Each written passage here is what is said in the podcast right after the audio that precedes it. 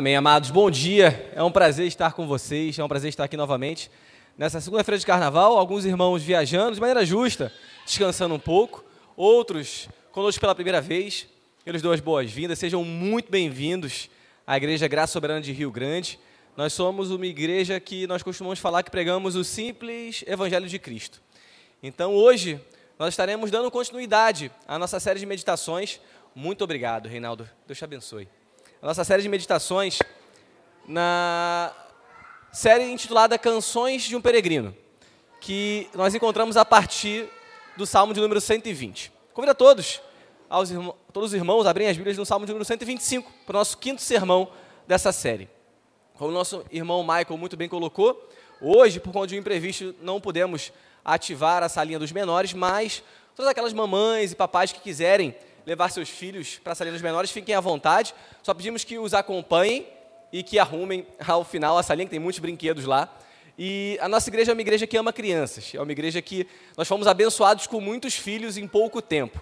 Então eu peço um pouco de paciência com os irmãos, porque eventualmente tem um brinquedo caindo, uma criança chorando, temos alguma criança pedindo para mamar, para comer ou comer um biscoito, mas isso é graça de Deus, isso é a bênção do Senhor, é uma amostra do quanto Ele tem nos dado graciosamente. Amém? Salmo de número 125, nós estaremos dando início ao nosso quinto sermão dessa série.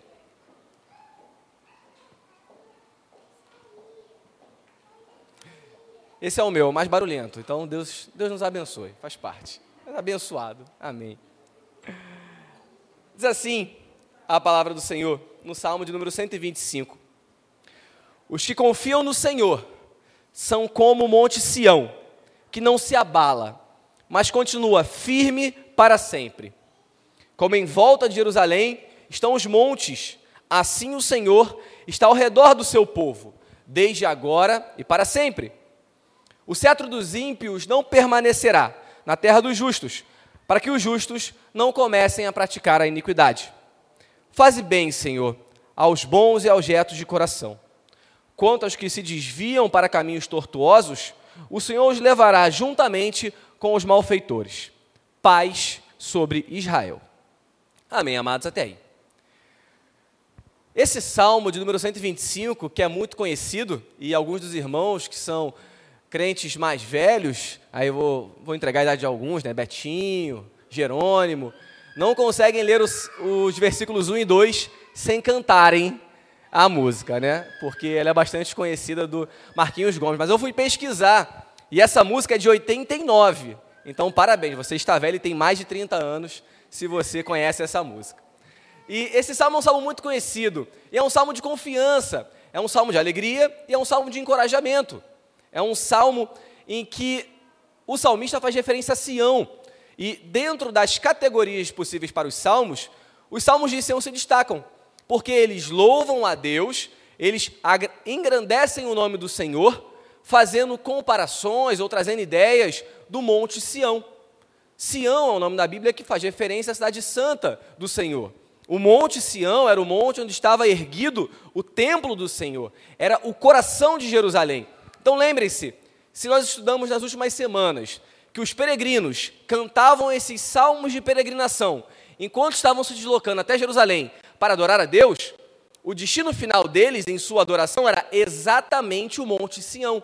E dentro do Antigo Testamento, a realidade do Monte Sião era onde habitava a presença de Deus, e era onde eles poderiam adorar a Deus e realizar os seus sacrifícios, estar em contato com o Senhor.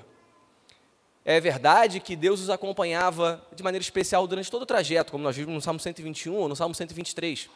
Mas, de forma especial, como nós vimos no Salmo 122, Sião aparece como o destino daqueles peregrinos, aonde eles iriam de fato adorar a Deus, pelo menos uma vez por ano. No Antigo Testamento, todo judeu fiel, ele ia em pelo menos uma das três festas anualmente até Jerusalém. Então eles peregrinavam dias, semanas, até chegar lá, vindo de todas as partes do mundo. E ao longo dessa série também nós aprendemos, ou podemos aprender, que esses salmos, eles compõem um pequeno saltério, ou um mini saltério, ou um, uma, um conjunto de cânticos que eram entoados tradicionalmente por aqueles peregrinos.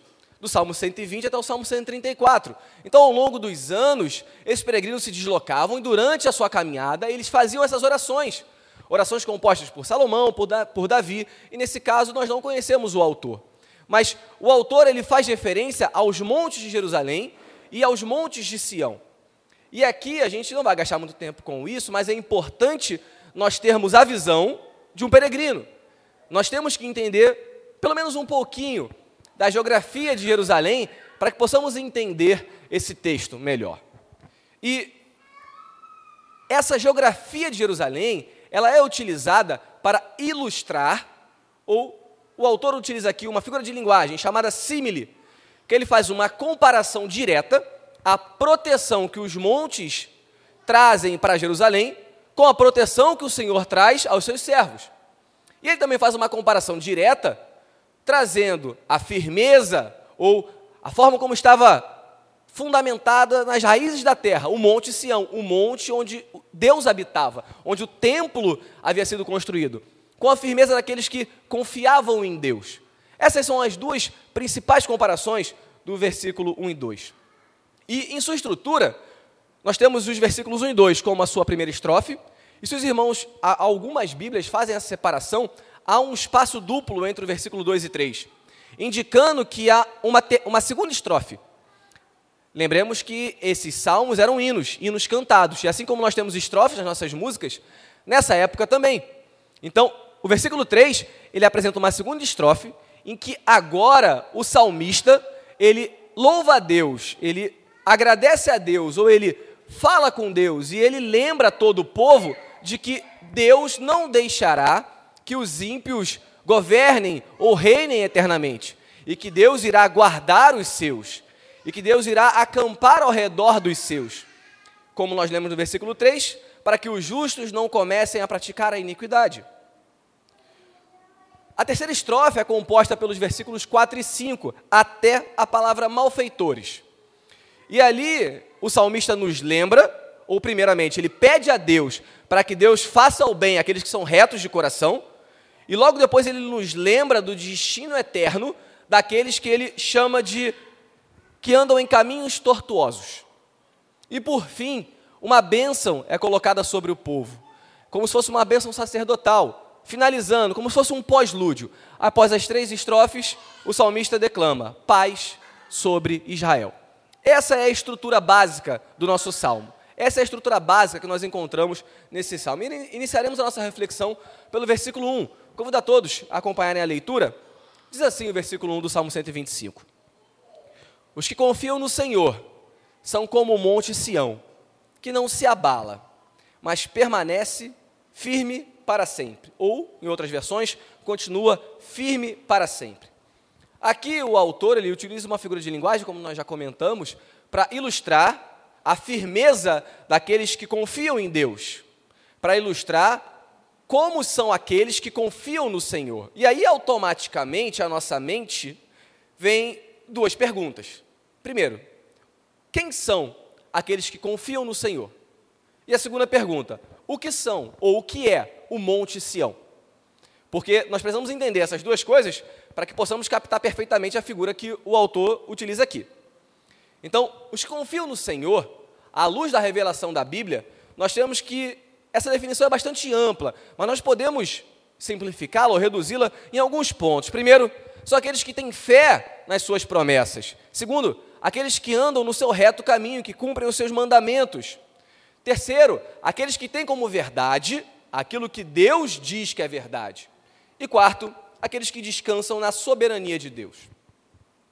Todas essas ideias estão incluídas ou estão contidas no termo ou na expressão os que confiam no Senhor.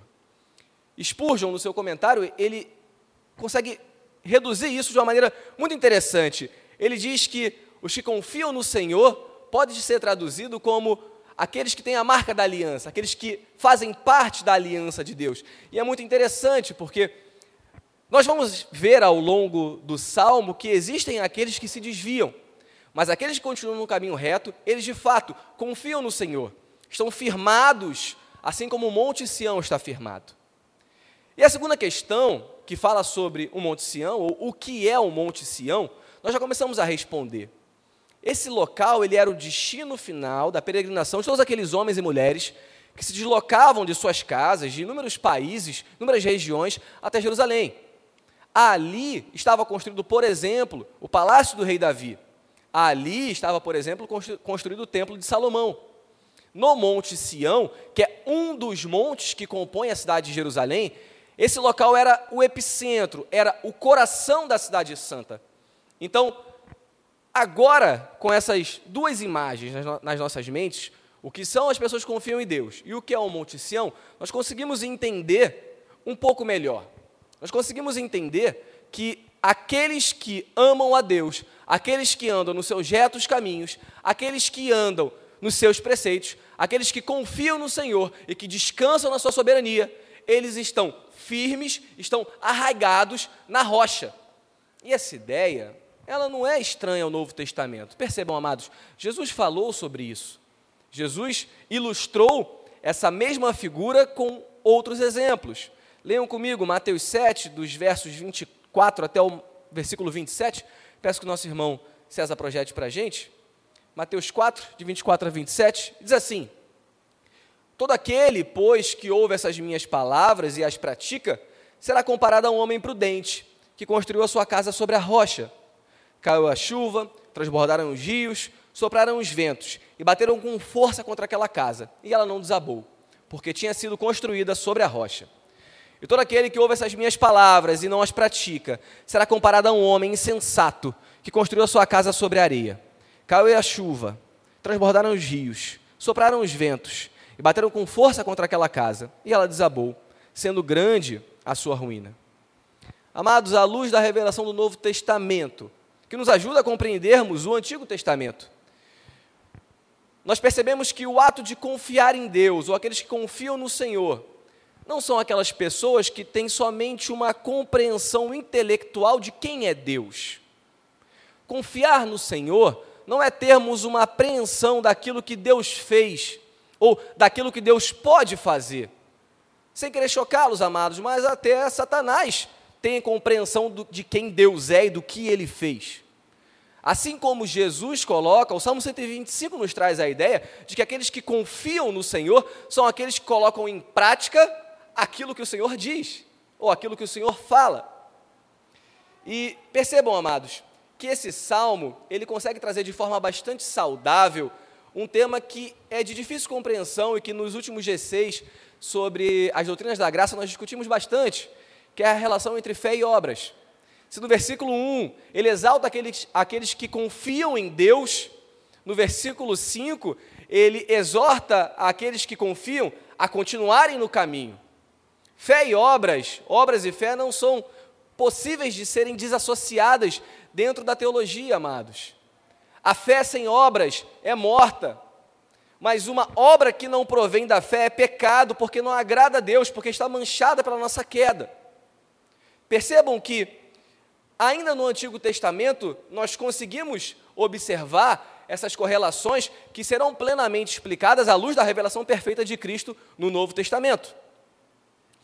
E, ao mesmo tempo em que nós somos instados ou convidados a confiarmos a termos fé em Deus, nós também somos convidados nesse salmo a termos uma vida reta perante o Senhor.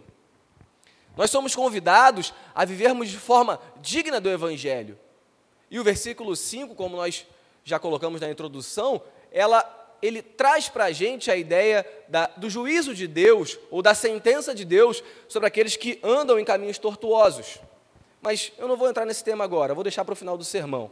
Por enquanto, eu trago o texto de Mateus 7 para nos mostrar que a ideia de estar firme, ou ser firme como uma rocha, como a ideia de ter um firme fundamento, de estar arraigado e ter força para suportar qualquer adversidade, qualquer luta, qualquer sofrimento, qualquer dor, já aparece no Antigo Testamento, assim como aparece no Novo Testamento. E o salmista continua com mais uma comparação. Ele agora vai para o versículo 2 e, ao invés de comparar os seres humanos com a geografia de Israel, ele compara Deus com essa geografia. E traz uma figura bastante interessante que eu queria ler com os irmãos. Versículo 2: Como em volta de Jerusalém estão os montes, assim o Senhor está ao redor do seu povo, desde agora e para sempre. E aqui, amados, nós mais uma vez precisamos entender a geografia de Jerusalém ou a geografia da Terra Santa para que possamos compreender de forma perfeita essa figura que o salmista utiliza. Entendam comigo. Jerusalém era formada por alguns montes. Só que, mesmo formada por alguns montes, ela estava cercada por montes maiores. Por exemplo, se os irmãos forem algum dia até Jerusalém e estiverem no topo do, do Monte das Oliveiras, os irmãos vão olhar para baixo e conseguir enxergar aonde é o Monte Sião, onde acha-se que é o Monte Sião, onde nós temos o Muro das Lamentações, onde nós temos a cisterna que é dada como a cisterna que Davi utilizou para invadir a fortaleza dos Jebuseus. Então ali nós temos algumas indicações de que os montes ao redor de Jerusalém funcionavam metaforicamente como esse escudo. E o salmista utiliza essa figura, e aí nós temos aqui fuzileiros navais, treinados na guerra, e que sabem que a posição elevada é uma posição mais fácil de ser defendida. E ali em Jerusalém acontece da mesma forma. Existiam montes ao redor de Jerusalém que forneciam proteção. A nossa cidade de Rio Grande é uma cidade plana, é ótima para correr, mas não é muito boa para ilustrar essa figura. Talvez a Serra Gaúcha funcione um pouquinho melhor. Os irmãos, quando vão para Bento Gonçalves ou quando vão para Gramado, estão subindo a serra. Por exemplo, Bento Gonçalves é uma cidade que está abaixo de Jerusalém, se compararmos as suas altitudes. E Bento Gonçalves é bastante alta. Quando a gente está em Bento, a gente consegue enxergar Caxias do Sul um pouco acima. Então, essa é a figura. Se Jerusalém está ali aos seus 750 metros acima do nível do mar, Bento tem ali os 680, mais ou menos, consegue enxergar Caxias a 810. Eu, por conta da minha profissão, acabo tendo que me debruçar muito sobre isso, porque faz diferença. Mas, quando você olha de Bento para Caxias, você percebe que tem uma elevação. Essa metáfora do escudo, ou essa metáfora da proteção, é que o salmista utiliza. Assim como os montes ao redor de Jerusalém, que eram mais altos do que o Monte Sião, fornecem proteção ao Monte Sião, assim Deus está ao redor do seu povo. De forma poética, o salmista nos lembra uma verdade que ele já comentou no Salmo 124 na semana passada e no Salmo 121 há três semanas atrás, de que o Senhor está ao redor daqueles que o temem de que o Senhor protege aqueles que o amam, de que o Senhor acampa ao redor daqueles que confiam nele. E essa ideia é repetida a todo momento. Nós entendemos que os peregrinos precisavam desse incentivo, desse ânimo. E eles repetiam essa verdade. Repetiam a todo momento durante a sua jornada de que Deus estava ao redor deles, mesmo através das maiores adversidades, do frio, da neve, da chuva, do deserto, dos animais. E amados, essa aplicação é tremenda, ainda para nós hoje.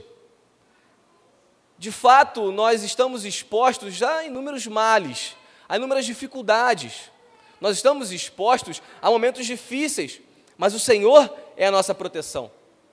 E alguns de nós podem ler esses versículos 1 e 2 de uma forma muito errônea. Porque se nós lemos esses versículos 1 e 2 com a seguinte ideia: olha, Tardelli, se Deus está ao meu redor, nada vai me atingir. Ou seja, nada de ruim vai acontecer na minha vida. Amados, muitos naufragaram na fé pensando exatamente dessa forma. Porque, na verdade, o versículo 3, o salmista coloca que existem momentos difíceis. Leiam comigo o verso 3. O cetro dos ímpios não permanecerá na terra dos justos, para que os justos não comecem a praticar a iniquidade. Nós temos aqui a ideia de que um governo ímpio estava sobre os justos. Nós não sabemos se no momento em que o salmista escreve ou se no momento anterior. Mas ao longo da história de Israel, se nós observarmos as páginas bíblicas, nós nos podemos lembrar de inúmeros governos ímpios, tanto de estrangeiros quanto de judeus ímpios. Nós temos os romanos, que aconteceria no futuro, mas nós temos os assírios, em 720, quando invadem o Reino do Norte, antes de Cristo ainda. Nós temos os babilônicos em 560 depois de Cristo. Nós temos a todo momento os filisteus sendo colocados como um povo que invadia, os moabitas causando muita dor ao povo de Israel. Nós temos Acabe, talvez como o principal rei judeu, que é indicado como um ímpio. Ele era casado com, com, com Jezabel. E ele fez muito mal ao povo de Deus, e muitos se perderam ou se desviaram por conta da maldade daquele rei e daquela família real. Então, Percebam, momentos ruins aconteceram na história de Israel. Momentos ruins acontecem na nossa história. Mas percebam como essa promessa é maravilhosa. O salmista, o salmista declara que o cetro, ou seja, aquilo que representa o poder, aquilo que representa o governo, aquilo que representa o poder real, não ficará nas mãos dos ímpios, com um motivo, que é a parte B do versículo 3, para que os justos não comecem a praticar a iniquidade. Ou seja, o salmista nos diz que Deus não deixará que a perseguição, que a dor, que o sofrimento sejam mais fortes do que seus servos possam suportar. Isso é maravilhoso, amados, porque demonstra o cuidado de Deus para cada um de nós. Demonstra que Deus nos chama, nos elege antes da eternidade, nos chama e agora nos sustenta. E olha para cada um de nós e sabe até onde nós podemos ir. E segura em nossas mãos. E no momento que nós vamos cair, Ele nos sustenta. A promessa do versículo 3 é que a impiedade não reinará a ponto de que isso nos afaste de Deus. Nós, o povo eleito de Deus, podemos descansar no fato de que Deus não deixará com que as aflições dessa vida sejam tantas, a tal ponto que eu, um servo de Deus, lance mão da iniquidade e me afaste por caminhos tortuosos, imaginando que já não faz mais diferença se eu levo uma vida correta ou uma vida ímpia. Aqui, amados, no Salmo 125, nós encontramos a promessa de Deus que Ele nos livrará da apostasia por conta das aflições que não podemos suportar. E essa ideia, amados, ela também é muito presente no Novo Testamento, em pelo menos dois textos. Primeiro, em Mateus 24, 21 e 22. Nós temos Jesus pregando seu sermão escatológico, falando sobre um período chamado de a grande tribulação. Ele diz o seguinte, Mateus 24, 21 e 22. Porque nesse tempo haverá grande tribulação, como nunca houve desde o princípio do mundo, até agora, e nunca jamais haverá. Não tivessem aqueles dias sido abreviados, ninguém seria salvo. Mas por causa dos escolhidos, tais dias serão abreviados. Outro texto, amado, nós, pod nós, nós podemos utilizar é o que Paulo escreve em sua primeira carta aos Coríntios, no capítulo 10, versículo 13. Peço que o irmão César coloque para a gente na projeção também. 1 Coríntios 10, 13. Não sobreveio a vocês nenhuma tentação que não fosse humana mas Deus é fiel e não permitirá que vocês sejam tentados, além do que podem suportar. Pelo contrário, juntamente com a tentação, proverá o livramento, para que vocês possam a suportar. Percebam, amados, como essa ideia é maravilhosa na Bíblia. Deus preserva os seus eleitos. Deus preserva o seu povo. Deus cuida o seu povo. E o nosso irmão Michael expôs isso muito bem no final do ano passado, na nossa série sobre as doutrinas da graça. Na perseverança dos santos, nós podemos aprender que Deus segura o seu povo, que Deus guarda o seu povo, que Deus cuida do seu povo e que Ele nos sustenta. Nós nos mantemos firmes não pelo nosso braço forte, não pelo nosso esforço, por mais que seja necessário, mas em última instância, nós nos mantemos firmes porque Deus nos guarda, porque Ele nos sustenta, porque Ele nos protege. Amados, percebam como essa é uma ideia recorrente na Bíblia tanto no Antigo como no Novo Testamento. Lembrem-se de como Jesus termina a sua oração do Sermão do Monte, a oração que ele nos ensinou, que nós estudamos no ano passado. Não nos deixe cair em tentação, mas livra-nos do mal. Livra-nos do mal. Se não fosse a graça, meus amados, nós iríamos cair, nós iríamos apostatar, nós iríamos abandonar a Deus, nós iríamos deixar para trás tudo aquilo que Ele nos deu. Mas pela Sua graça, pelo Seu amor, pelo seu eterno poder, pela sua misericórdia, pela sua soberania.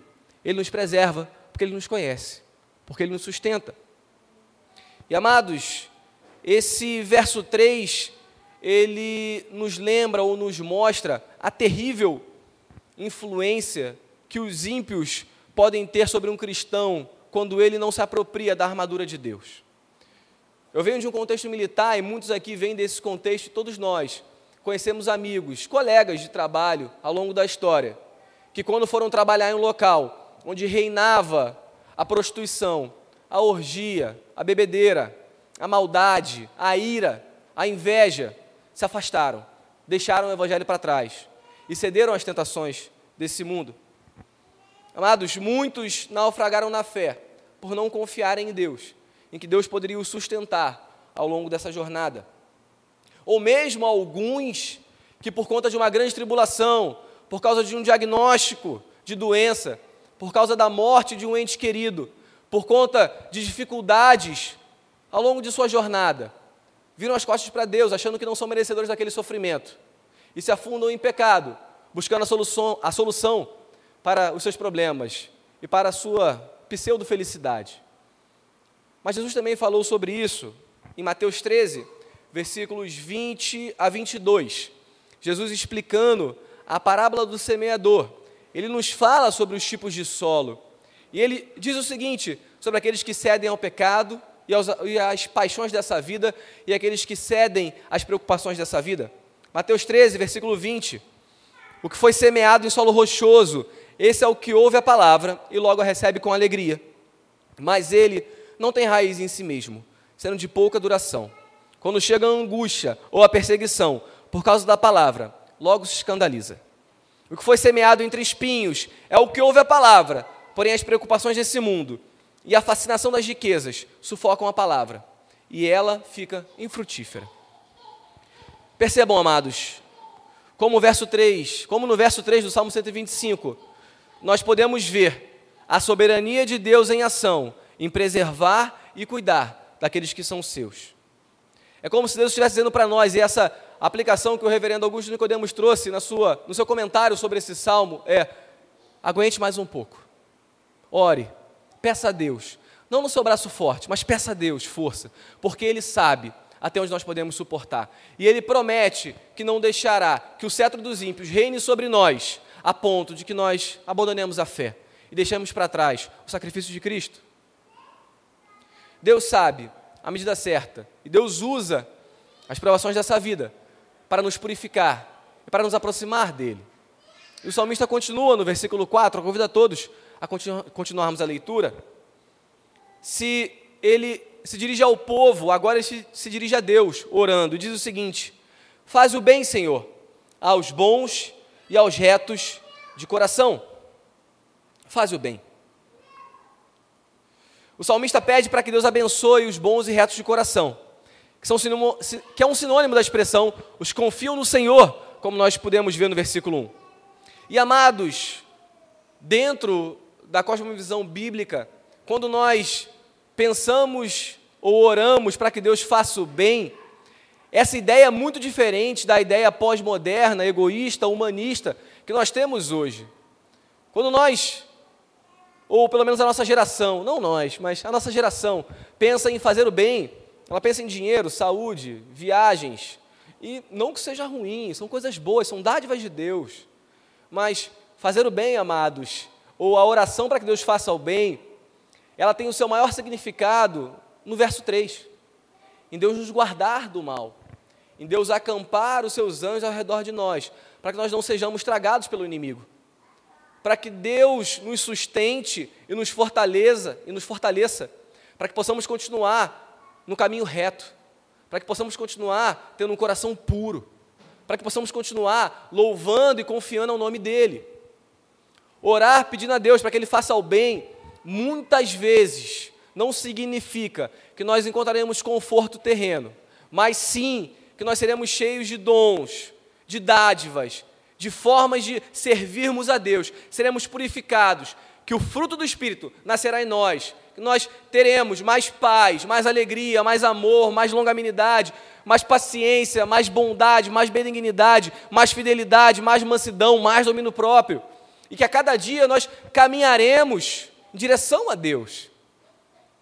Quando nós oramos para que Deus faça o bem em nossas vidas, amados, de fato nós podemos, nós podemos esperar que Ele nos abençoará materialmente, porque não há nenhum pecado, nenhum mal nisso, e Deus o faz, Deus o fez isso ao longo da história e faz com cada um de nós.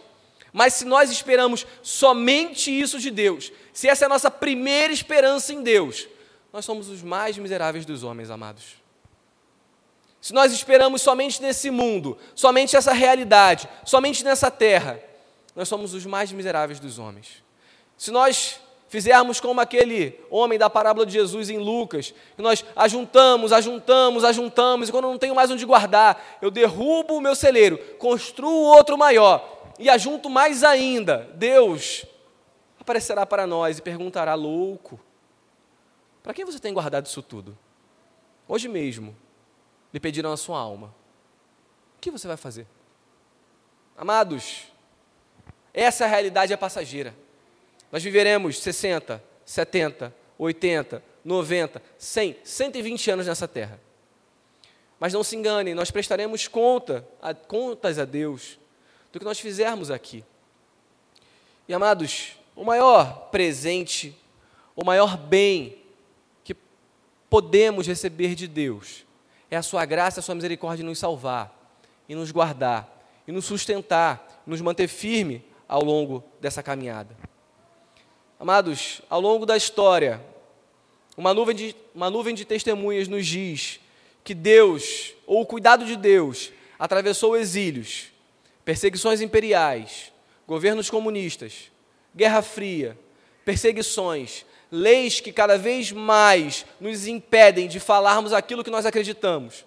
Mas ao longo de dois mil anos de história, ao longo de milhares de anos do povo judeu, Deus tem sustentado a sua palavra. Deus tem guardado aquele que, aqueles que são seus. Quando Elias orou a Deus, dizendo: Pai, não existe mais ninguém, eu estou sozinho, e eu vou morrer, eu serei morto por Jezabel. Deus vira para Elias e fala: Não, Elias, existem sete mil joelhos que não se dobraram, eles estão firmes. Não desista. Não, não se entregue. Não é uma mensagem, amados, motivacional. É uma mensagem bíblica que nos diz: Deus cuida de nós, mesmo através das adversidades, mesmo através das dores, mesmo através da falta, mesmo através do luto, mesmo através das perseguições no trabalho, mesmo através daqueles momentos em que nós nos vemos sem esperança. Deus cuida de nós. Deus faz o bem. Deus nos preserva no reto e no vivo caminho, em direção à eternidade. Eu enfatizo esse ponto, amados, de não desistirmos de buscarmos em Deus a sua proteção ou de pedirmos a Deus que Ele nos sustente, porque a realidade do versículo 5 nos lembra de que Deus exercerá o seu justo juízo. Leiam comigo o versículo 5 do nosso texto base. Quanto aos que se desviam para caminhos tortuosos, o Senhor os levará juntamente com os malfeitores. Amados, é interessante nós percebermos como a presença de Deus era e é, até os dias de hoje, sempre acompanhada de uma responsabilidade moral de nossas partes, de nossa parte. O verso 5 nos lembra do chamado da antiga aliança, que também é o chamado da nova, para que vivamos uma vida digna do Deus que nós servirmos, e amados, isso não é pregar salvação pelas obras, muito pelo contrário, é, afirma, é afirma, afirmarmos que uma fé sem obras ela é morta. E que uma vida de obras sem fé não agrada a Deus. É afirmarmos, assim como o Tiago afirmou, que se nós declaramos com a nossa boca de que amamos a Deus, mas que não vivemos isso, de fato essa fé não existe em nossos corações. De fato essa fé ela não criou raízes, utilizando a metáfora da parábola, da parábola do semeador, como Jesus colocou. E amados, eu digo isso porque no contexto do Salmo 125, desse hino cantado, que por vezes a maldade ao nosso redor se multiplica a tal ponto que parece que nós não temos mais opções. A maldade se multiplica, a maré é tão forte que parece que ela vai nos carregar. Parece que nós estamos sendo governados há tanto tempo por pessoas ímpias e que aqueles que estão no comando do mundo são pessoas que não amam a Deus e que isso está nos levando para mais longe de Deus. Por vezes esse é o nosso sentimento, de que a iniquidade está se multiplicando e que o meu amor está se esfriando, conforme Paulo escreve em Timóteo. Mas amados, nós somos instados, nós somos alertados pelo salmista no versículo 5, de que aqueles que trilham caminhos tortuosos, aqueles que apostatam da fé, o Senhor os levará juntamente com os malfeitores. E aqui, amados, nós não estamos falando sobre perder a salvação, estamos falando sobre aquilo que João escreveu na sua primeira carta, do capítulo 2, no versículo 19. 1 João 2,19. Peço que o irmão César projete para a gente. João escreve assim sobre aqueles que abandonaram a fé: Eles saíram do nosso meio, mas não eram dos nossos. Porque se tivessem sido dos nossos, teriam permanecido conosco.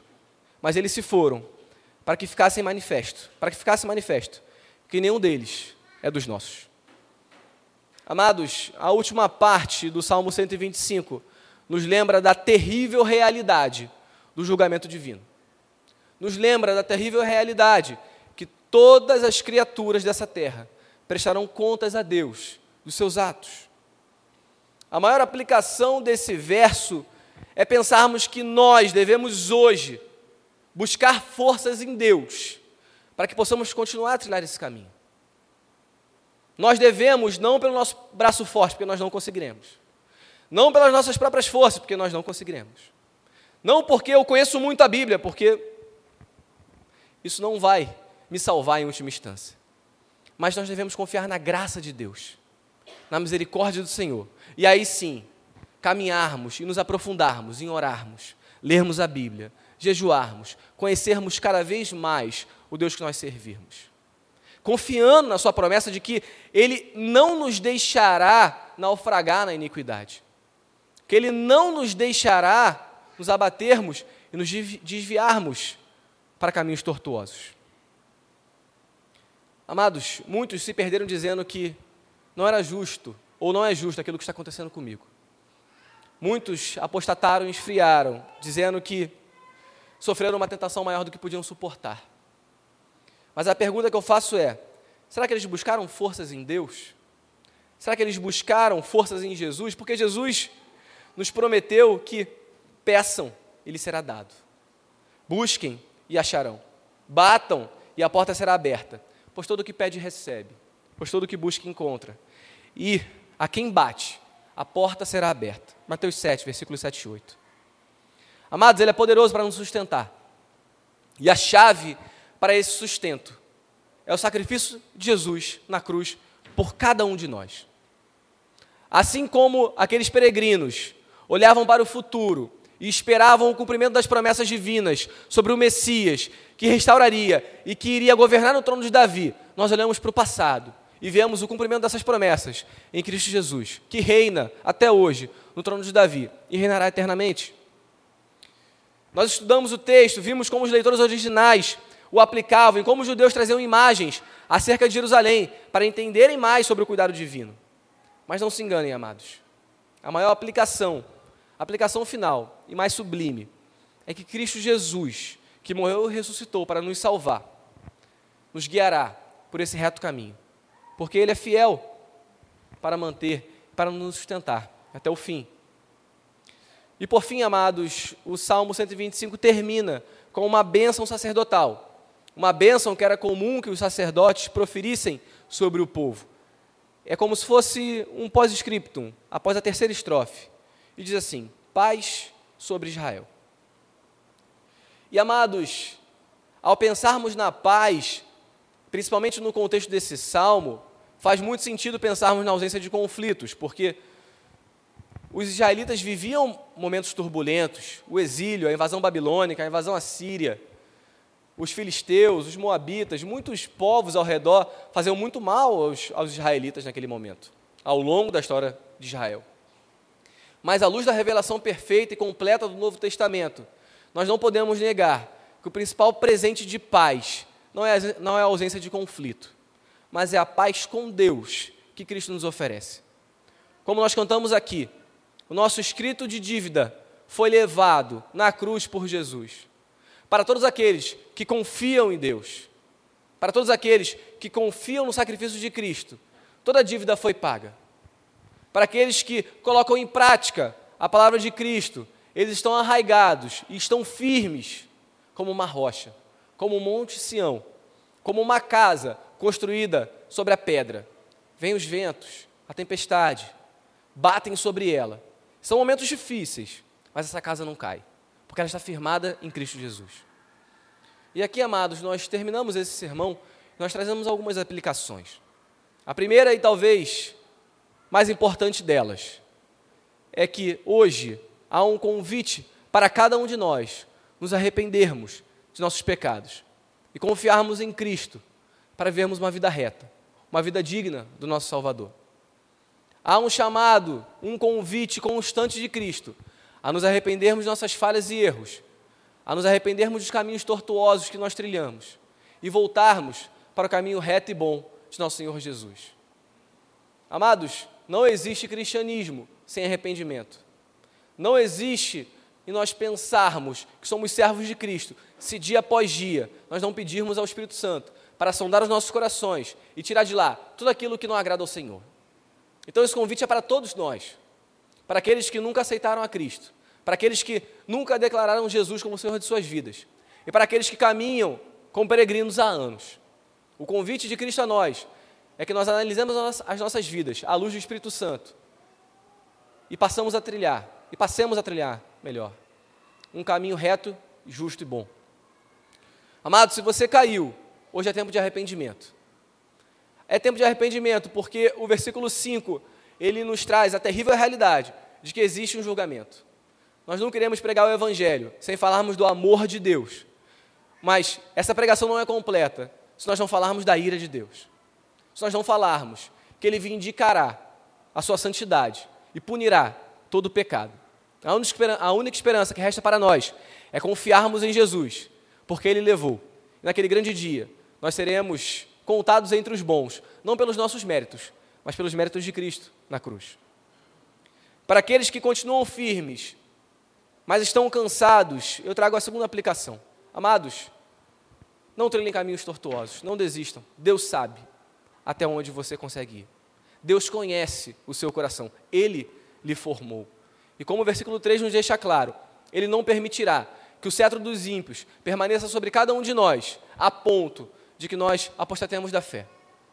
Basta que nós confiemos nele. Basta que nós depositemos em Deus, em Cristo Jesus, a nossa confiança e, passamos a, e passemos a colocar em prática tudo aquilo que o nosso Mestre nos deixou legado nas Escrituras. Por fim, amados, nós não podemos conhecer as promessas de Deus se nós não, não nos deleitarmos em Sua palavra aquilo que nos deixa firmes, aquilo que nos enche de esperança, aquilo que transborda em nossos corações, é a certeza de que Deus cumprirá as suas, cumprirá as suas promessas. Mas como conhecer as promessas de Deus? Se eu não me dedico a Ele, se eu não passo tempo ouvindo a voz dEle, através da leitura da, leitura da palavra. Como conhecer as magníficas promessas de sustento, de paz, de alegria, de soberania, de perseverança, e não me deleitar diariamente nessas promessas. Terceira e última aplicação, amados, que eu trago é: busquem em Deus, busquem conhecer na Sua palavra as promessas que Ele tem para cada um de nós, que nós possamos nos deleitar, confiar, descansar, que Deus cuida de nós e que possamos trilhar um reto caminho para a glória do nome dEle. Amém? Vamos orar? Vou encerrar essa exposição. Senhor Deus e nosso Pai, nós te agradecemos, Senhor, por essa manhã. Nós te agradecemos, ó Pai, pela tua palavra. Te agradecemos, Senhor, porque a tua palavra é lâmpada para os nossos pés, é luz para o nosso caminho. Nós te agradecemos, Senhor, porque a tua palavra tem nos purificado, nos santificado. Te agradecemos, ó Pai, porque a tua palavra nos lembra de que aqueles que confiam em ti estão firmados na rocha, de que o Senhor protege aqueles que confiam em ti, que toda iniquidade um dia terá fim toda maldade terá fim. O Senhor julgará, ó Pai, toda maldade. E o Senhor, na tua misericórdia e no teu amor, na sua bondade, nos fará perseverar, nos fará, nos fará continuar a trilharmos esse caminho. Um caminho que nós não abrimos, ó Pai, um caminho que foi aberto pelo seu Filho Jesus naquela cruz. E pedimos a Ti que o Senhor nos guie nesse reto caminho, nós possamos glorificar ao Teu nome com as nossas vidas com uma vida digna do Evangelho. É isso que nós te pedimos e te agradecemos. Em nome de Jesus, amém.